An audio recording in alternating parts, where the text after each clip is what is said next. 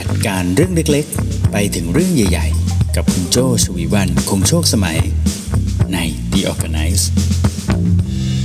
สวัสดีค่ะคุณกำลังฟัง The Organize Podcast กันอยู่นะคะคุณอยู่กับโจชวีวรรณคงโชคสมัยค่ะ The Organize Podcast ในวันนี้เป็นเอพิโซดที่หนึ่งร้อยเจ็ดสิบเก้านะคะ Millennial Manager ผู้บริหาร Gen ใหม่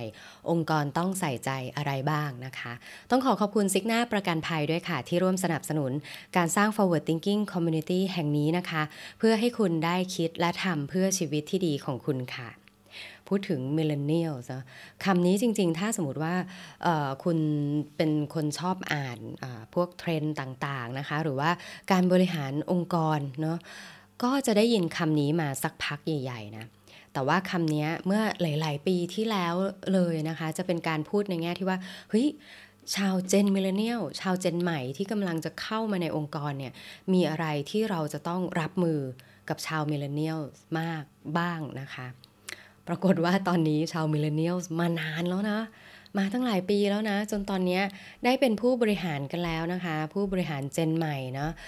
เราจะต้องเข้าใจชาวเจนมิเลเนียลที่ขึ้นมาเป็นผู้บริหารอย่างไรกันดีต้องบอกว่าเทียร์ของการเป็นผู้บริหารในระดับเมเนเจอร์เนี่ยสำคัญนะเขามีบทบาทในการ manage นะจากตอนที่เขาเป็น doer เป็นคนที่ลงมือเป็นคนที่เป็น execution นะคะตอนนี้เขา shift ตัวเองขึ้นมาเป็น manager เนี่ยมันมีวิธีการอย่างไรนะที่จะดึงจุดแข็งของ generation เขาขึ้นมานะคะแล้วก็ทำให้เขาเนี่ยเป็นผู้บริหารอย่างเป็นธรรมชาติในตัวเขาดึงจุดดีจุดแข็งของเขาขึ้นมานะแล้วก็จะทำให้องค์กรเนี่ยขับเคลื่อนไปได้อย่างมีประสิทธิภาพยิ่งขึ้นด้วยนั่นเองนะคะที่สำคัญนะคะอีกอย่างหนึ่งชาว Gen Millennial นะคะจะถือว่าเป็น Touch Point ขององค์กรนะที่จะต้อนรับน้องๆชาว Generation C นะคะ Generation Z เนี่ยแหละจริงๆก็อยากจะอ่าน Z นะคะแต่กลัวว่าเดี๋ยวจะสับสนว่าเป็นตัว C Cat หรือเปล่าขออนุญาตเรียกว่า Generation Z แล้วกันนะคะซึ่งเพิ่งจะจบการศึกษาเข้ามาทำงานในช่วงนี้ด้วยนะคะทวนกันสักนิดสิชาวมิเลเนียลคือใครนะชาวมิเลเนียลก็คือผู้ที่เกิดนะคะตั้งแต่ปีหนึ่งเก้าแปดศูนย์บางที่บอกว่าเกิดสักหนึ่งเก้าเจ็ดแปดอยู่แถวๆนี้แหละค่ะไล่ๆกันนะจนถึงปีประมาณปีสองพันสามนะคะช่วงนั้นช่วงที่เขาเกิดนะก็จะเป็นช่วงเหตุการณ์สำคัญสำคัญนะก็อย่างเช่นเหตุการณ์ไนน์อิเลฟเว่นอย่างเงี้ยทันทันในช่วงนั้นอย่างเงี้ยเป็นต้นนะคะ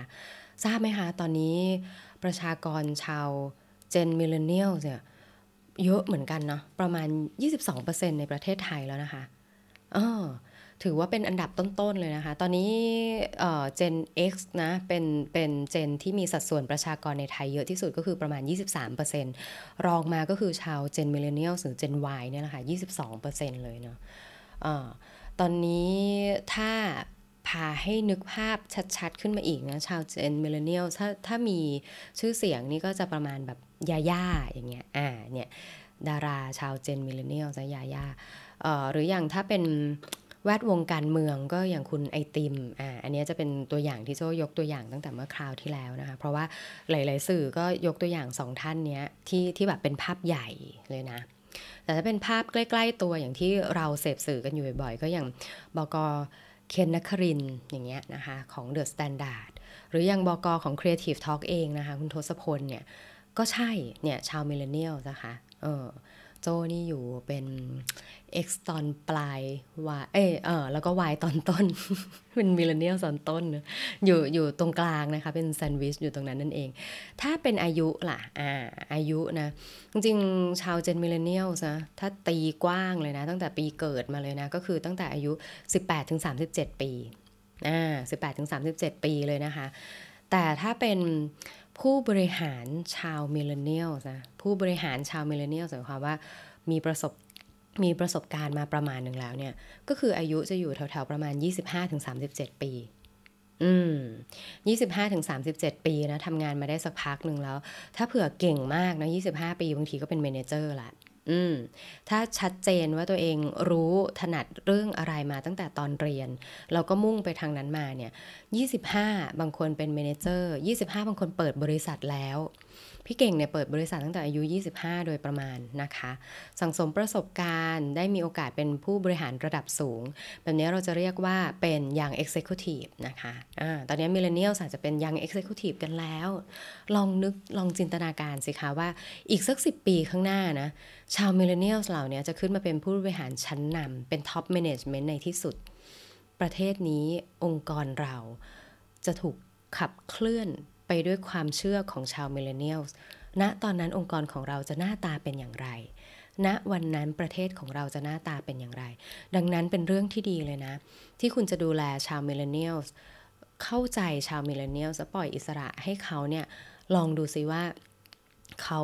จะจัดการบริหารได้อย่างไรดังนั้นหากคุณเป็นชาวมิลเลนเนียลเองนะหรือตอนนี้คนที่ฟังอยู่เนี่ยองค์กรของคุณมีชาวมิลเลนเนียลอยู่ในระดับที่เป็นเมเนเจอร์เรามาลองทำความเข้าใจแล้วลองหยิบคุณลักษณะที่แข็งแรงของชาวมิลเลนเนียลมาปรับให้เป็นรูปแบบของการเป็นเมเนเจอร์ที่ดีได้อย่างไรนะคะมีอยู่ห้าแนวทางการบริหารด้วยกันนะคะองค์กรต้องเข้าใจอะไรบ้างเมื่อมี Millennial Manager อยู่ในองค์กรนะคะอย่างแรกนะคะก็คือความโปร่งใสบริหารอย่างโปร่งใสนะคะเพราะว่าชาว Millennial จะเชื่อในเหตุและผลนะคะเข้าใจความต้องการของตัวเองแต่ก็ยังเคารพกฎกติกาของสังคมได้ด้วยนะคะแล้วก็ยังรักความยุติธรรมอย่างยิ่งยวดใช้คำนี้เลยนะอย่างยิ่งยวดดังนั้นถ้าคุณสื่อสารให้ชาว Millennial Manager นะคะเข้าใจถึงวิชั่นและโกของบริษัทได้ดีเนี่ยในระดับที่เขาสามารถเอาเป้าหมายของชีวิตเขาเนี่ยมาทาบซ้อนไปด้วยกันได้นะคะ Millennial Manager เนี่ยจะสามารถขับเคลื่อนองค์กรได้อย่างแม่นยำฉับไวเพราะนั่นหมายว่าเขาเพราะนั่นหมายถึงนะคะว่า เอ่อ เป้าหมายของชีวิตเขาเองเนี่ยกำลังขับเคลื่อนไปใกล้เคียงกับความจริงในอัตราเร่งที่เท่ากันกับอัตราเร่งขององค์กรด้วยนั่นเองอืมโปร่งใสนะทำให้เขาเคลียร์เขาชอบเหตุเขาชอบผลดังนั้นถ้าเขามีเหตุผลในการทำงานเป็นเหตุผลเดียวกันกับที่องค์กรมีอยู่เขาจะไปได้ไวมากด้วยพลังด้วยความเข้าใจด้วยเอ่อความรู้ที่เขามีเป็นความรู้ที่อัปเดตด้วยนะคะความโปร่งใสคือคีย์แรกและคีย์สำคัญต่อมาอย่างที่สองค่ะเชื่อใจอืม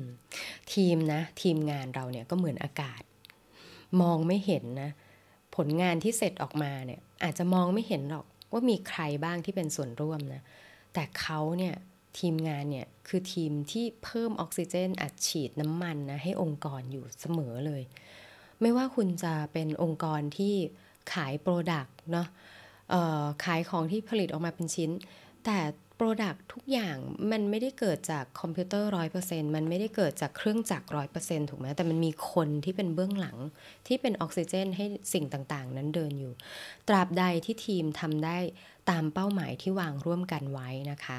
รักษามาตรฐานได้เทียบเท่ามาตรฐานที่องค์กรคาดหวังหรือดีกว่าการทำงานได้สำเร็จตามเวลานะคะกับการเข้มงวดกับกฎระเบียบมากไปเนี่ยอาจจะทำให้เขารู้สึกว่าเอ้ยความพยายามต่างๆการเป็นออกซิเจนต่างๆของเขาที่ทำอยู่เนี่ยมันไม่มีความหมายในสายตาคุณเลยเหรอกฎระเบียบมันสำคัญขนาดนั้นเลยเหรอเขาชอบเหตุและผลอย่างที่เราเล่าไปเมื่อข้อที่แล้วเนอะคือถ้าหากกฎระเบียบ เอ่อ เหล่านั้นเนี่ยมันไม่ได้มีเหตุผลโดยตรงกับคุณภาพของงานนะเขาจะเริ่มรู้สึกว่าคุณเนี่ยลดความเชื่อใจเขาทำไมอ่ะอืมไม่ให้ความสำคัญเขาเหรอทำไมต้องใส่วันจันทร์ทำไมต้องใส่สีเหลืองอืมทำไมวันอังคารต้องใส่สีชมพูแต่เชื่อไหมว่าถ้าคุณบอกว่าเฮ้ยมันเป็นสีมงคลวันนี้ไปขายงานอาจจะมีแนวโน้มนะ อย่างเงี้ยเขาอาจจะโอเคได้เลยงั้นเรามาแบ่งกันเลยดีกว่าพี่วันนี้ไปขายงานเนี่ยเราจะใส่ให้ครบสีมงคลทั้งสามสีเลยนะคะ มันอาจจะมีแบบนั้นได้เลยนะเออเห็นไหมเพราะฉะนั้นความเชื่อใจก็ยังลิงก์นิดนึงนะกับเอกลักษณ์ของตัวเขาก็คือการมีเหตุและผลเนี่ยนั่นหมายความว่าถ้าคุณเอ่อเชื่อใจในเหตุและผลของเขาด้วยนะเอ่อเขาก็จะรู้สึกว่าเขาก็เป็นส่วนหนึ่งเขาสามารถที่จะทำอะไรได้มากขึ้นมีพื้นที่ปลอดภัยให้ตัวเขาด้วยเหมือนกันเนี่ยชายเอามากเลยนะคะอืมนะสามารถทำอะไรได้สำเร็จถ้ามีความเชื่อใจซึ่งกันและกันนะคะอย่างที่สามนะคะเมื่อมี Millennial Manager นะ คุณต้องเริ่มให้อิสระเขาอืมให้อิสระเขานะถ้าเปรียบเทียบเอ๊ะทำไมช่วงนี้สองข้อข้อที่แล้วก็เปรียบเทียบเป็นอากาศนะข้อนี้ก็อยากเปรียบเทียบอีกเอ่อนึกถึงเหมือนเวลาไปออกรบอะค่ะอืมเขาเขาเป็นเมเนเจอร์ตอนนี้เขาไม่ใช่เอ่อขุนพลนะเขาเป็นแม่ทัพแล้วนะเออจะให้แม่ทัพเนี่ยไปออกรบนะคะก็ต้องให้อำนาจสั่งการได้เต็มที่ด้วยเพราะว่าชาว Millennial นะคะเชื่อในศักยภาพของแต่ละคนเขาไม่ได้เชื่อศักยภาพของตัวเขาเองด้วยนะเขาเชื่อศักยภาพในแต่ละคนด้วยคุณให้เขาไปบริหารคนคุณเองก็ต้องให้ authority นะคะเอ่อ autonomy นะคะโทษทีคุณก็ต้องให้เอ่ออำนาจในการตัดสินใจของเขาด้วยนะคะเขาจะรู้สึกท้าทายถ้าได้ออกแบบรูปแบบการทำงานถ้าได้ออกแบบรูปแบบการตัดสินใจบางอย่างของเขานะคะในแบบฉบับของเขาเองเนี่ยยิ่งคุณให้อำนาจในการตัดสินใจงานที่ตัวเขาเองต้องรับผิดชอบมากเท่าไหร่เขาจะรู้สึกภูมิใจและรู้สึกว่างานนั้นเนี่ยทำให้เขาเติบโตอืมมากยิ่งขึ้นเท่านั้นเลยนะคะเป็นส่วนหนึ่งของทักษะใหม่ที่เขาได้มาเพราะการตัดสินใจนี้อยากจะลองตัดสินใจอยากจะลองเรียนรู้นะคะอยากจะรู้ impact ของสิ่งที่เขาตัดสินใจไปลองให้อิสระเขาดูถ้าคุณไม่ให้อิสระเขานะสิ่งหนึ่งที่โจ้เจอเป็นเอฟเฟกต์ตามมานะคือเขาจะแอบทำเองแล้วคุณจะรู้อีกทีก็คือตอนที่มันมีปัญหาไกลมากคือถ้าดีก็ดีเลยดีจนคุณจะตกใจดีจนแบบใจหายเลยอ่ะโหนี่ไปทำอะไรมาเยอะขนาดนี้เลยเหรอโหนี่โตเกินตัวนะอืมแต่พอบทที่จะมีปัญหานะปัญหามันจะไปไกลมากแบบที่คุณโอ้ตายแล้วตกใจเลยเออดังนั้นให้อิสระนะคะคือสิ่งที่คุณควรจะเคลียร์กับเขานะคะให้อำนาจการตัดสินใจนะแล้วเขาก็จะไปแจกต่อด้วยอ่าเขาเชื่อในเรื่องนั้นแล้วเขาก็จะถ่ายทอดออกไปด้วยนะคะอันนี้ก็คือข้อที่สามนะคะต่อมาข้อที่สี่ค่ะเมื่อมี Millennial Manager นะคุณลองให้เขาสร้างความเปลี่ยนแปลงอืมแล้วก็สื่อสารด้วยว่าองค์กรของเราเนี่ยสร้างความเปลี่ยนแปลงอะไรให้สังคมอยู่ข้อนี้ก็คือเรื่องของ impactful นะคะ impact อ่าสร้างการเปลี่ยนแปลงนะคะสื่อสารเรื่อยๆเลยนะว่าองค์กรของเราเนี่ยสร้างการเปลี่ยนแปลงสร้าง impact อย่างไรให้สังคมบ้างนะคะชาว Millennial จะให้ความสำคัญกับคุณค่าของงานมากกว่าตัวเงินการชี้ให้ชัดนะว่าบริษัทของเรากำลังสร้างความเปลี่ยนแปลงอะไรให้สังคมและเขาเป็นส่วนหนึ่งของสิ่งนั้นได้อย่างไรเนี่ยจะทำให้เขามุ่งมั่นแล้วก็ใช้พลังสมองนะคะรวมไปถึงประสบการณ์ที่เขามีเนี่ยจะช่วยให้องค์กรเนี่ยอยู่รอดได้เพราะเขาก็รู้สึกว่าเขาก็อยู่รอดได้ด้วยเขาก็สร้างความเปลี่ยนแปลงให้กับชีวิตของเขาเองได้ด้วยเพราะนั่นหมายความว่าเขาเองก็เป็นส่วนหนึ่งที่ทำให้สังคมดีขึ้นด้วยจำได้ไหมที่โจ้ย้อนกลับไปตะกี้คนรุ่นเนี้ยนะเกิดทัน ไนน์อีเลฟเว่น เกิดทันวิกฤตน้ำมันเกิดทันหลายๆอย่างเกิดในช่วงที่คนพูดถึงปัญหาสิ่งแวดล้อมปัญหาสภาวะแวดล้อมเป็นสิ่งที่เขาได้ยินมาตั้งแต่เด็กอืมในขณะที่ Gen X อย่างโจ้เนาะบางทีก็อาจจะรู้สึกว่าโอ้ทรัพยากรจะหมดโลกเหรอน้ำมันจะหมดโลกเหรออาจจะเป็นเรื่องไกลตัวนะตอนเด็กๆตอนนั้นใช่ไหมแต่เขาเกิดมากับเรื่องนี้เลยเนาะเพราะฉะนั้นเอ้ยเรื่องของการอนุรักษ์โลกนะคะการแยกขยะการรีไซเคิลการรียูสต่างๆเป็นเรื่องปกติมากแล้วทำไมไม่ทำอ่ะไม่ทำนี่ไม่รับผิดชอบเลยนะการใช้สิทธิ์ใช้เสียงสนใจเรื่องการเมืองนี่คือเรื่องที่ปกติของเขามากการที่เราไม่เข้าใจนี่แหละเป็นเรื่องที่ไม่ปกติอย่างเงี้ยนะคะการสร้างการเปลี่ยนแปลงคือถือเป็นเรื่องสำคัญนะคะดังนั้นสิ่งนี้คือสิ่งที่คุณควรจะย้ำว่าองค์กรต้องมีเขาเพราะเขาคือส่วนหนึ่งที่ทำให้เอ่อองค์กรได้ไปเปลี่ยนแปลงสังคมแบบเนี้ยเป็นต้นนะคะอันนี้ก็คือข้อที่สี่นะคะต่อมาข้อที่ห้าค่ะเมื่อมี Millennial Manager นะคะคุณต้องถ่ายทอดเรื่องนี้สำคัญมากเลยก็คือไม่ได้มองเขาว่าเป็นแค่เครื่องจักรอืมไม่ได้เป็นแค่เครื่องจักรสังหารนะทำให้เป้าหมายสำเร็จเป้าหมายขององค์กรสำเร็จแล้วก็แยกกันไปไม่ใช่นะคะให้ความสำคัญกับพนักงานนะคะทั้งเรื่องงานแล้วก็เรื่องนอกเวลางานพนักงานที่ดีนะคะก็คือพนักงานที่เป็นสมาชิกครอบครัวที่ดีด้วยเช่นกันนะคะจะยิ่งทำให้ทีมของคุณเนี่ยไม่ต้องเป็นห่วงกับสุขภาพของตัวเองเจ็บออดออดแอดแอดปวดหลังออฟฟิศซินโดรมเนี่ยคุณคุณจำได้ไหม เออน้องๆที่ออฟฟิศโจ้นะเขาจะรู้สึกดีใจมากเลยเวลาที่โจ้จำได้นะว่าอ่าใบมอนชอบกินชานมแล้วก็ไม่ชอบกินอาหารแข็งๆนะมิ้นเนี่ยชอบหนูเป็นคนรักแป้งค่ะพี่ ชอบขนมข้าวต้มอะไรต่างๆที่มีส่วนประกอบของแป้งนะคะมีความสุขที่ได้กินข้าวอย่างเงี้ยเออจำได้ว่าคุณพ่อทศเนี่ยชอบไปขอเพลงตามคลื่นต่างๆชอบเอาอีเมลของทศเนี่ยไปอย่างเงี้ยกันเนี่ยชอบกินหอยแครงลวกอย่างเงี้ยเออป่านนะเอ่ออินกับเรื่องเอ่อเฟมินิสต์อินกับเรื่องสิทธิสตรีอ่าอินกับเรื่องต่างๆในสังคมโอ้เขาเขาชอบมากเวลาที่โจ้จำดีเทลอะไรต่างๆแบบนี้ได้ถึงมันอาจจะไม่ได้เกี่ยวกับประสิทธิภาพการทำงานใดๆเลยเนาะเขารู้สึกว่าเราไม่ได้มองเขาว่าเป็นแค่พนักงานที่อยู่ในตำแหน่งนั้นอืมอยู่ดีก็นึกถึงถึงอีกคนนึง